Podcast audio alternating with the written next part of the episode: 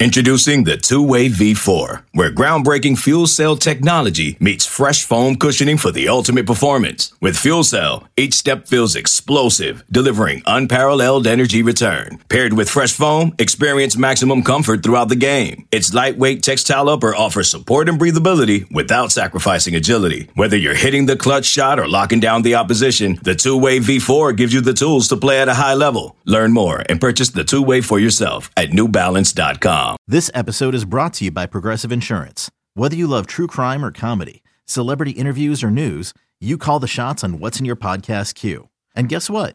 Now you can call them on your auto insurance too with the Name Your Price tool from Progressive. It works just the way it sounds. You tell Progressive how much you want to pay for car insurance, and they'll show you coverage options that fit your budget. Get your quote today at progressive.com to join the over 28 million drivers who trust Progressive. Progressive Casualty Insurance Company and Affiliates. Price and coverage match limited by state law. It was a very bright, shining light, Sarajevo, and they needed to kill that light. From producers Matt Damon and Ben Affleck, explore how art and music sustained hope during the siege of Sarajevo, thanks in part to humanitarians and the band U2. U2, they represent a personification of our resistance. The Hollywood Reporter hails Kiss the Future, moving and inspirational. Kiss the future! Viva Sarajevo! Kiss the Future, new documentary now streaming exclusively on Paramount Plus. Go to Paramount Plus to try it free. Terms apply. What's going on, everybody? Welcome back for another episode of Shooting It Straight with myself, Justin Jackson, and my man John. John, it's been a minute. Uh, we took a little week off for All Star break, and I got a chance to hang out with my family back home and all sorts of good stuff. But obviously, uh, happy to be back. Uh, before we get right into it, I want to give a shout out to Johnny T shirt uh, for any apparel needs that you might need. UNC wise, they're the spot to go to. Um, and also Congruity HR, where Tar Heels can Tar Heel fans can get a free payroll and HR needs assessment.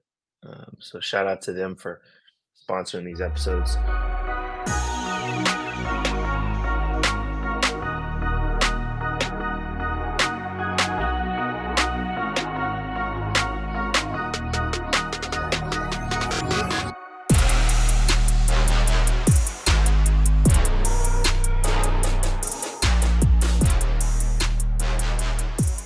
It's uh interesting time of the season. You have you have UNC obviously top ten in the country. Uh, I guess the last two games um, that we haven't talked about, Virginia they go uh, against Virginia, kind of a nasty game, fifty-four to forty-four, come out with the win. Um, but it's kind of expected when you go against them, especially going into Charlottesville. Um, it's a tough spot to play. RJ goes one for 14. Um, and still coming out with a 10 point win is, I think, very, uh, you can walk out of there and say, okay, we got through that one and let's move on to the next one. And then go into a game against Miami, 71 to 75. North Carolina pulls it out.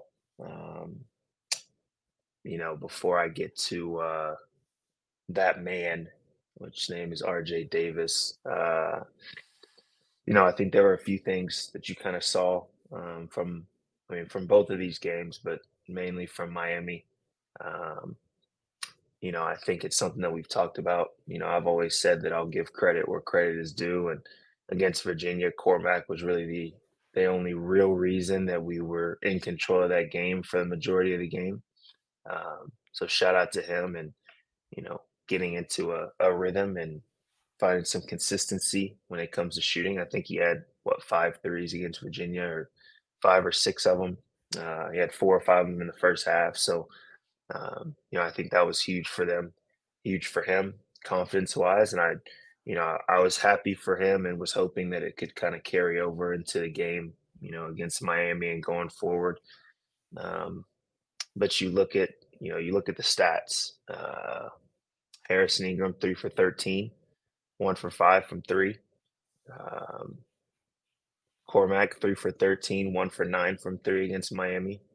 Uh, overall, North Carolina shot 44% from the field and 34% from three, um, and 57% from the free throw line. Um, and so I think my one of my biggest takeaways is once again the consistency shooting wise. Um, you know, especially if you're if you're in a game where Mondo is not as aggressive or as involved as he is going against, you know, Omier again in my with Miami. That's that's a tough tough matchup. He's strong, physical. Um, seemed to kind of cause some issues. Mondo didn't seem all the way, you know, uh, trying to be as aggressive as he possibly could be. Uh, so when you have a game like that, you have to have other guys to be able to, you know, step up a little bit. Now, 42 points from one player, as far as RJ, I think can kind of, you know, carry that load a little bit. Um, but when you look at when you look at a game like this, Miami six and 12 in conference, 15 and 14 overall. Box score and RJ's got 42, and then you go down the line, it's eight, five, six, seven, zero, four, three. And come tournament time and come against a better team than a six and 12 Miami team with two of their best players out, um, that's not going to necessarily cut it. And, you know, obviously it's hard enough to win in the ACC. So you leave a game, you know, after you win a game in the ACC and you are happy and proud and you celebrate that for a second. But I think there's certain things that this team is really trying to be as good as they, I think they can be. I think there's certain things that have to have to change. Um, I think uh, the first first thing is free throws. When you look at free throws, you look at the free throw line. Mondo's one for six. I mean, as good of a game as RJ had, RJ had, mean, he's a ninety percent free throw shooter, and he missed two of them. Uh, Seth missed two of them. So to miss nine free throws in a game like this, uh, where it's just a four point win, I think could definitely come back to bite you if it's a, against a better team or you know the game's a little tighter or whatever it might be. So I think free throws is one of the big things. Um, you know, those are easy ways to kind of see the ball go in the basket and maybe even get a rhythm if you're a shooter or whatever it might be.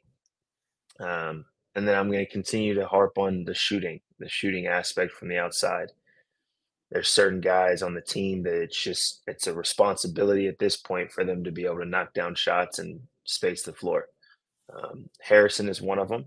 You know, I think when we saw at the beginning of the season, Harrison was shooting lights out. I mean, there for a while he was shooting like 50% from three and, you know, a crazy, crazy percentage. Um, and, you know, obviously I think you know, people always say water kind of finds its level, and I think, you know, it's tough for somebody to shoot at that high of a percentage all season long.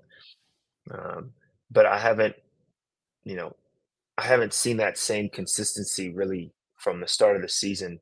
Um, you know, it's kind of dropped a little bit as the season's gone on, and um, you know, I think Harrison is obviously does so many things good for this team. Um, as far as rebounding. You know, I saw a stat that he's leading the ACC in rebounding in ACC play, which is crazy coming from a three man. Um, but you know, I think shooting wise, if he's able to shoot a little more consistently, I think it's going to cause, you know, make this team look totally different. Um, and then Cormac, just like I gave him credit against Virginia for basically carrying the load offensively. Um, you know, it's it's tough when you're quote unquote shooter goes one for nine from three and three for 13 overall. It's just going to be tough. Um, you know, if you're not able to have any, uh, you know, floor spacing outside of RJ come tournament time, and when you start playing against teams that really start to just try to take RJ out of the game, um, you know, it's going to be really tough. You know, you look at that Virginia game, if Cormac doesn't hit those shots and the way that Beekman was playing, you know, defensively on RJ, if Cormac doesn't hit those shots, they lose the game. You know, so you look at a game like this, if RJ doesn't have 42 points and Cormac shoots the way that he did against Miami, they probably lose this game as well. You know, and obviously woulda, coulda, shoulda, and you know, whatever. You know, you can look at it and say, but Justin, they they came out with the win. Why is it that big of a deal? When it comes tournament time, guys have to make shots. You know, people always say, you know, defense wins championships and you know that kind of stuff. But at the end of the day, you got to be able to score the ball. Um, and so, you know, those two things I think are are big. Uh, you know, defensively, I think you know they've still shown glimpses of how good defensively they can be.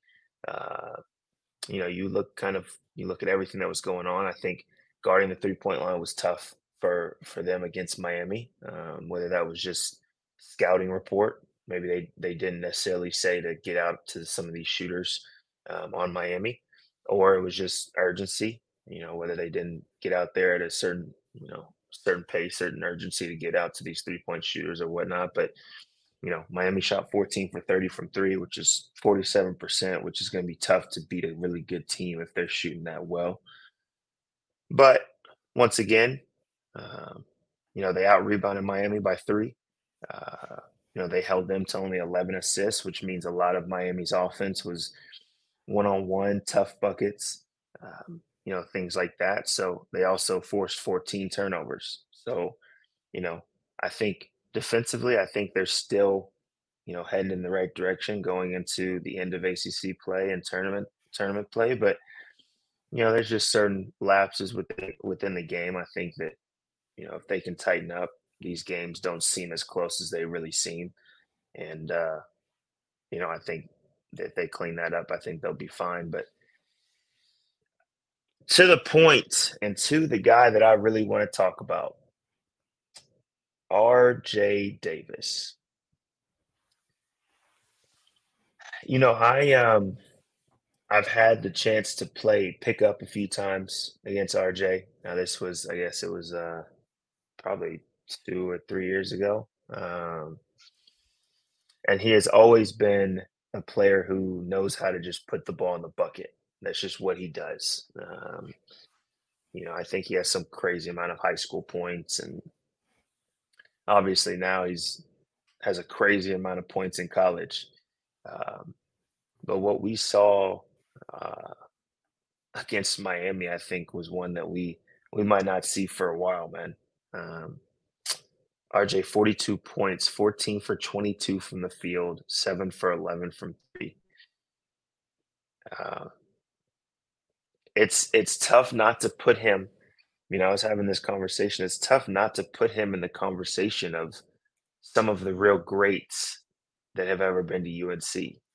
And uh, you know, he's averaging 20 what 21. I think I just looked 21.7 points, which is the most uh by a guard, I want to say, since Charles Scott. Um, which is an unbelievable feat. I will say that. Uh, but kind of the way that you've kind of seen RJ playing this game, his consistency has been unreal. You know, you take away the Miami game where he was one for 14, he was going against, you know, arguably the best defender in the ACC and maybe one of the best in the entire country.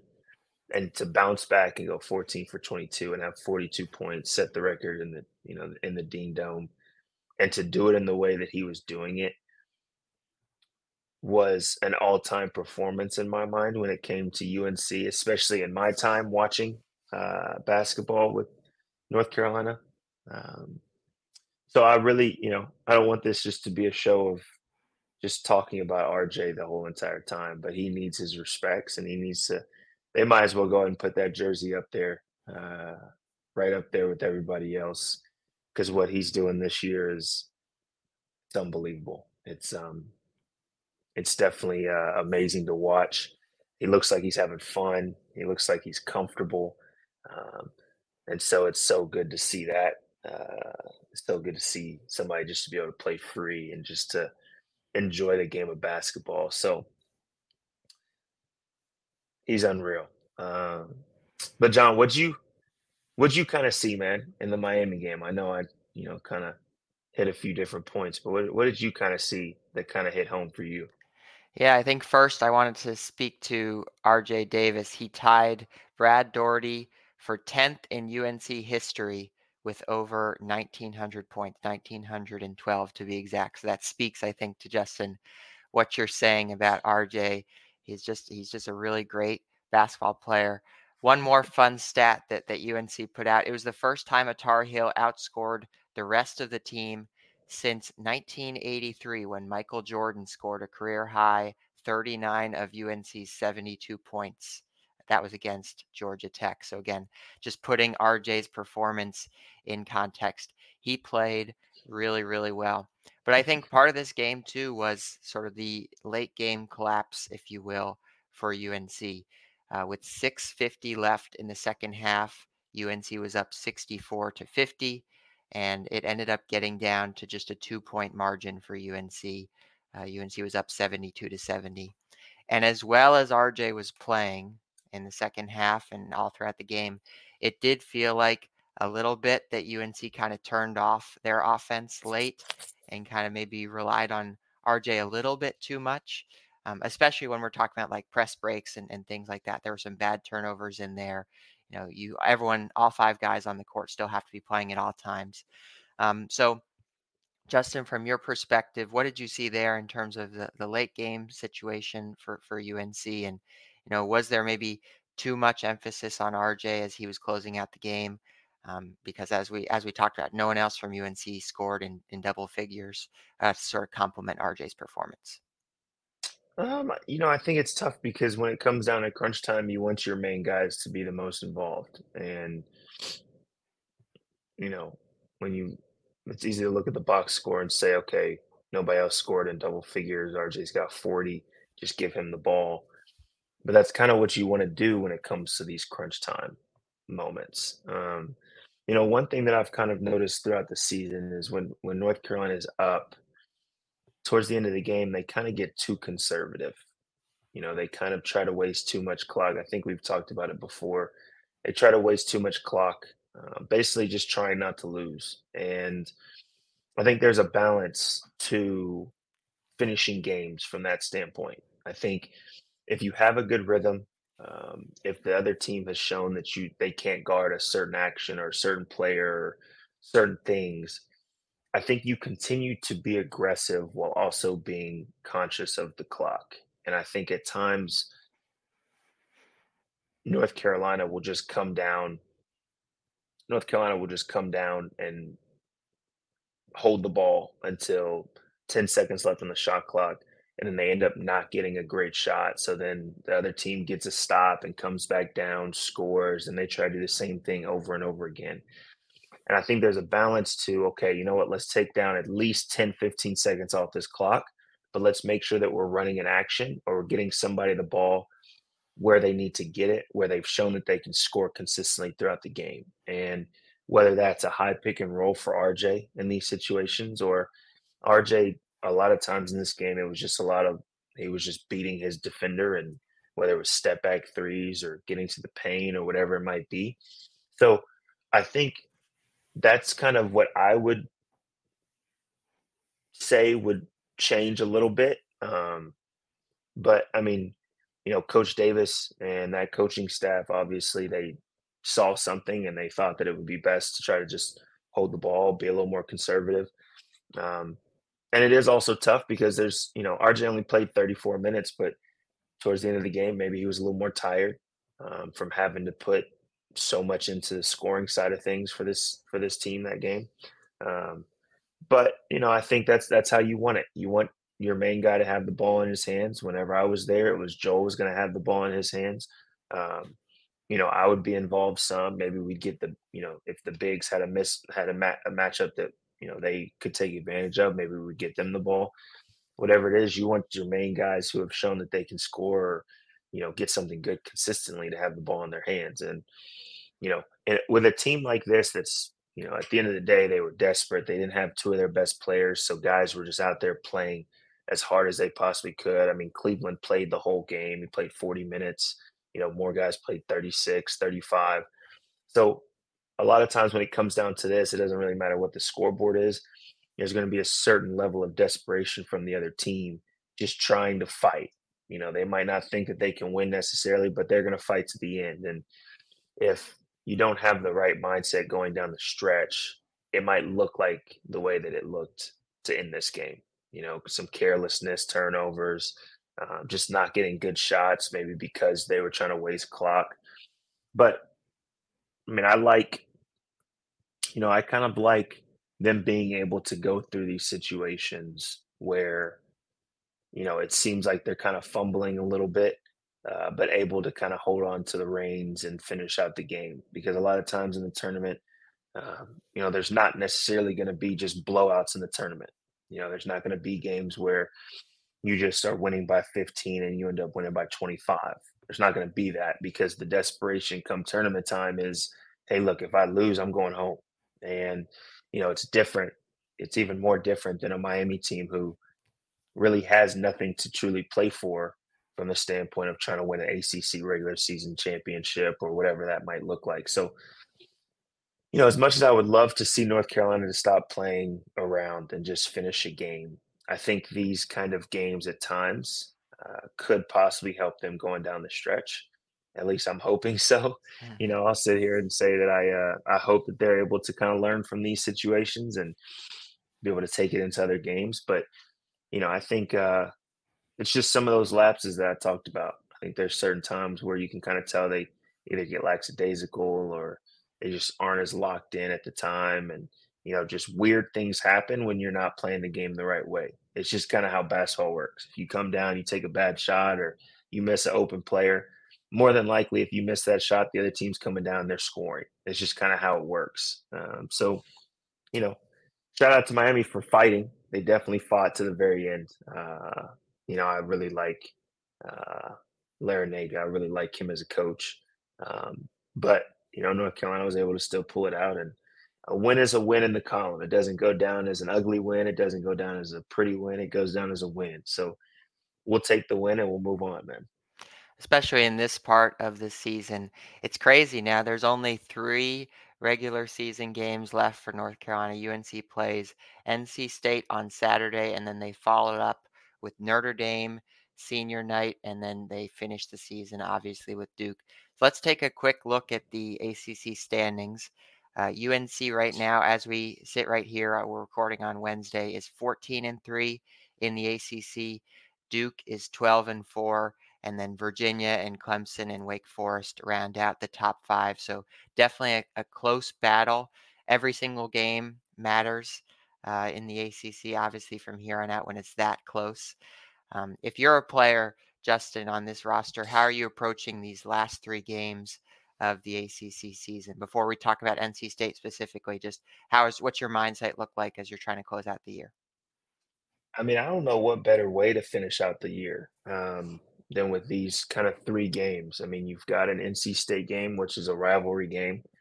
Um, then you have a Notre Dame game, which, you know, I think that would be a good test as far as it being, uh, I think people call it a trap game almost, um, you know, against a team like Notre Dame, who nobody's really talked about. Maybe nobody's, you know, truly worried about in the ACC.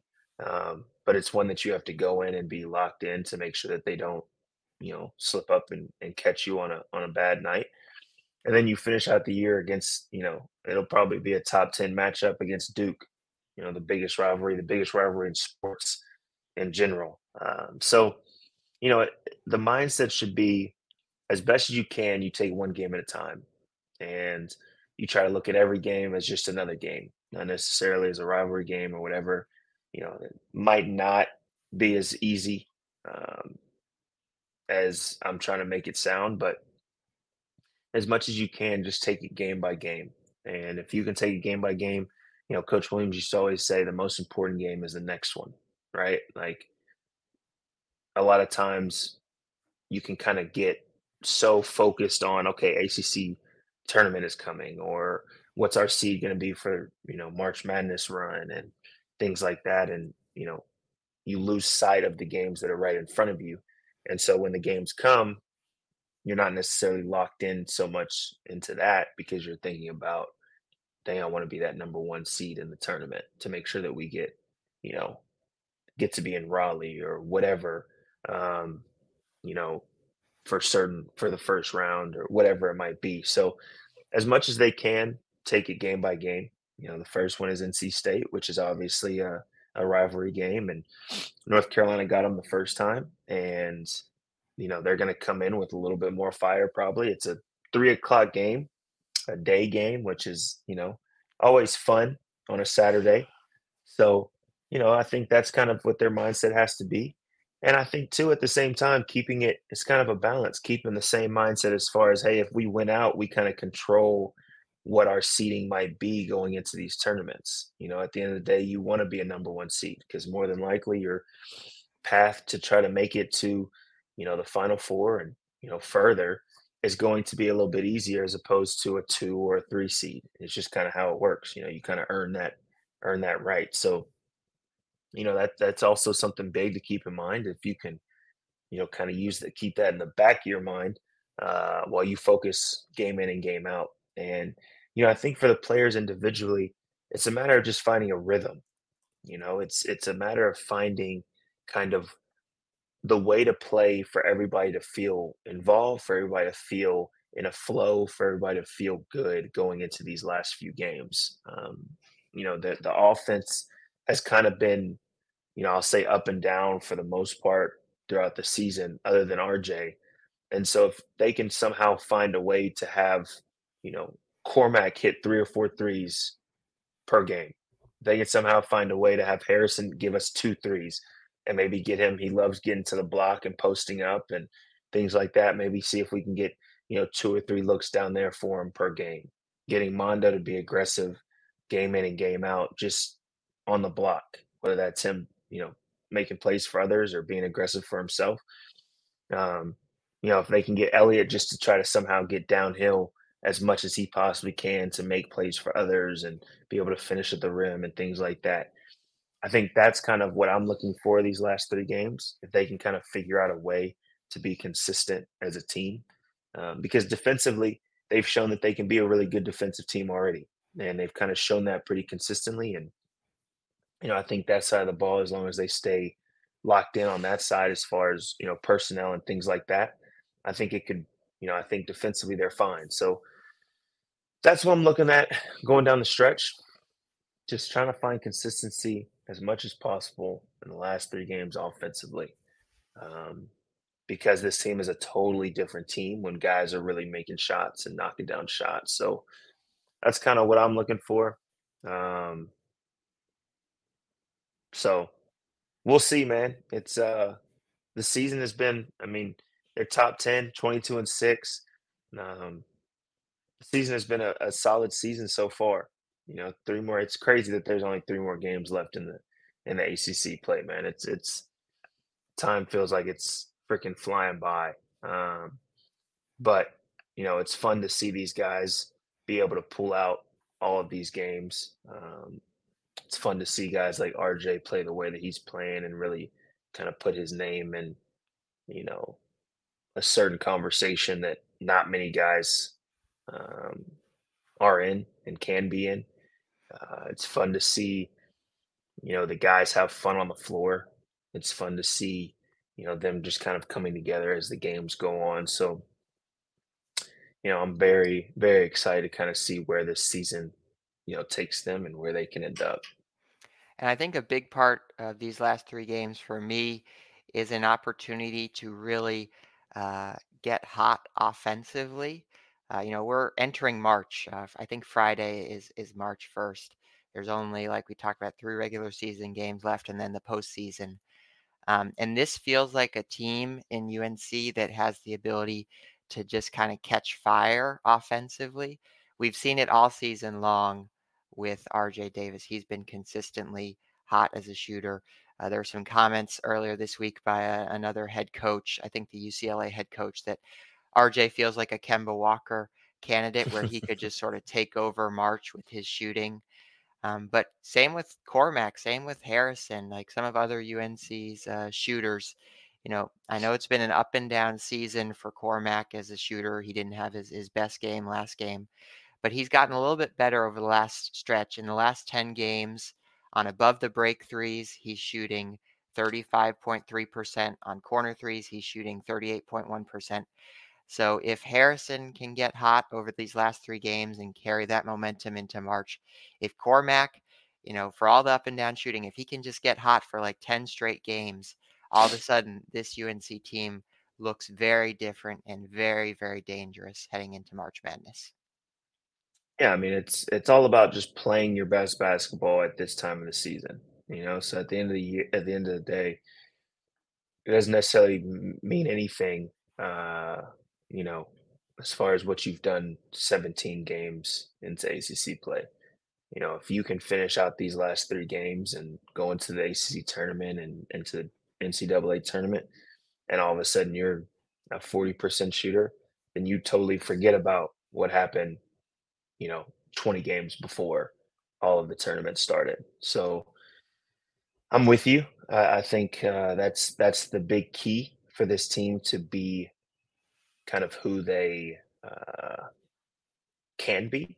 You know, if consistently they can, you know, shoot the ball pretty consistently. And at the end of the day, we're not asking guys to shoot 50, 60% from three. That's not that's not realistic in the game of basketball. But if Cormac can shoot 37% consistently, you know, throughout the rest of the year, and Harrison can shoot 36% consistently throughout the rest of the year, this game, these games that North plays are going to look way different than some of the ones that we've seen throughout the year. And that's just kind of how it is. You know, when you are one of the key players and you are kind of in that position of, you know, kind of a, you know, floor spacer or shooter per se, it kind of just falls on your shoulders. And, you know, they've shown, you know, there's been games where they've shot the lights out. There's been games where they haven't shot the lights out. So if they can find somewhere in the middle, you know, and show some consistency there, I think this team, you know, goes to where it needs to be and uh, you know it could be really exciting to watch. You know, as the season kind of comes to a close. Justin, you said it. UNC plays Saturday against NC State. The game is at four Eastern, though.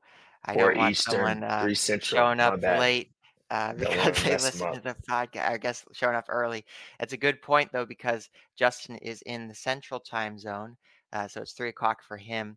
We are talking to not Justin Jackson of the Texas Legends, but Justin Jackson of the Minnesota Timberwolves, uh, which is super exciting. I know just uh, with the few minutes we have left here, Justin, I'd love to just hear a little bit about uh, the story of, of what it's been like playing uh, in the NBA again uh, the last uh, few days for you. Um, you've gotten the opportunity to, I think, play three games with the Timberwolves, which is, um, you know, I'm sure exciting for you. So, how's that been going? Yeah, I mean, I've uh, I've gotten nothing but um, I think the most time that I've gotten so far is like 25 seconds. So nothing too uh, on the court, nothing too exciting, but obviously a huge blessing um, to get the 10 day contract, and you know we'll see what happens after the 10 days. I think I'm like seven days in, so we'll see what happens after these 10 days if they decide to sign me for the rest of the year or you know i go back to being a texas legends uh, but you know for me it was just a, it's an honor and a blessing to get the call up. Um, i got the call i guess it was the day before i had to head back for my all-star break. Uh, my agent called me and said hey go and pack your bags. Minnesota wants you to come out there for a 10 day. Um, and so for me obviously they're you know they're number one in the west. I think they i think they are they might be tied at this point. Um, but either way they're one of the top teams in the nba uh, so for them to you know have the confidence or you know be have the interest that they had to have me come out here for a 10 day um, when they really didn't need need anything um, is definitely an honor. And you know just taking it day by day. They got a good organization some good people within the organization. All the players are super cool.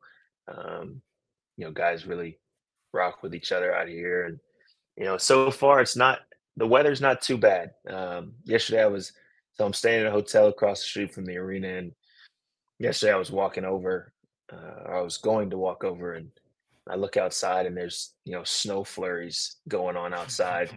Um, and the day before it was like 65. So, you know, the weather hasn't been too bad other than yesterday. Got a little got a little frigid, but um, it's definitely an honor, definitely a blessing, man, to be out here and you know, hotel living uh, and enjoying the the you know the Minnesota Timberwolves. So, uh, you know, we'll see what happens after these 10 days and you know, by I guess by the next time by the next time we uh do a do another podcast, I guess it'll um I'll either be back in Frisco, Texas, or I'll be, you know, here for good at least for the rest of the season. So I guess, you know, stay tuned if you want to see what what happens with me, but definitely definitely blessed to be out here, man. It's exciting. I cannot tell you how many people in the last week on the message boards, talking to me in person, etc. They come up to me and they say, "John, is the podcast going to continue?